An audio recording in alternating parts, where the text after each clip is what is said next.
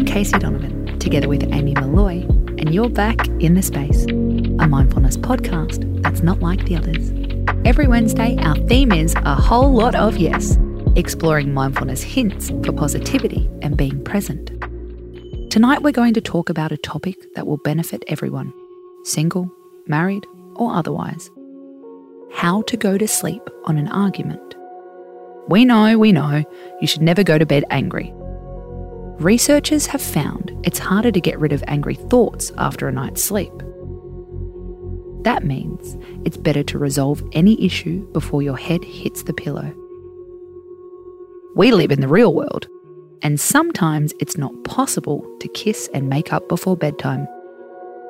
So, how can you ease late night anger and set the scene for a harmonious morning?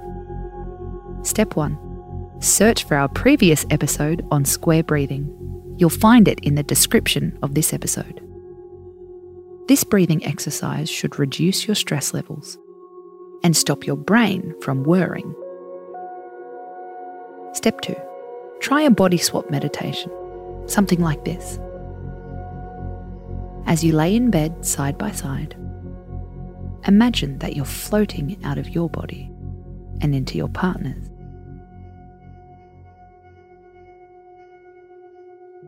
And they are floating into yours.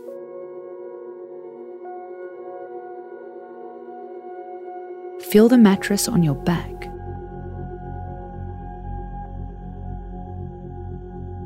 Their back.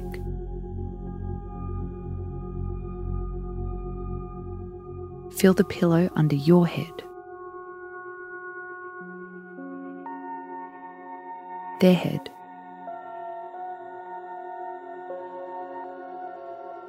Feel the weight of the covers on your body.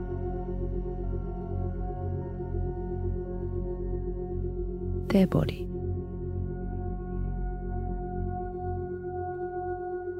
Now, let your partner's thoughts float through your mind.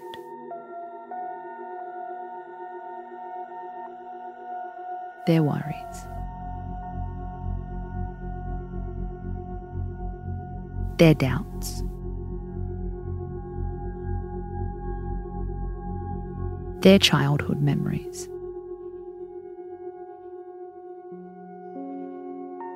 Their feelings for you.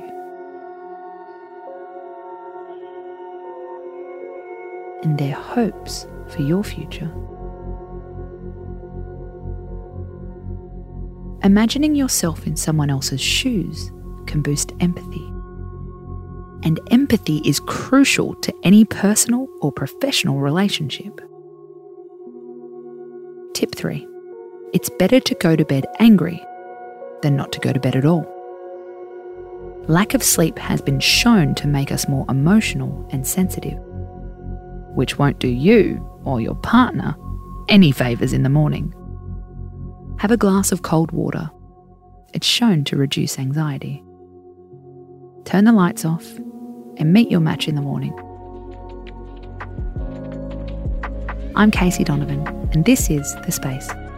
Come back in the morning for another mood boosting episode. We'll be exploring lists and how they can be a mindfulness tool.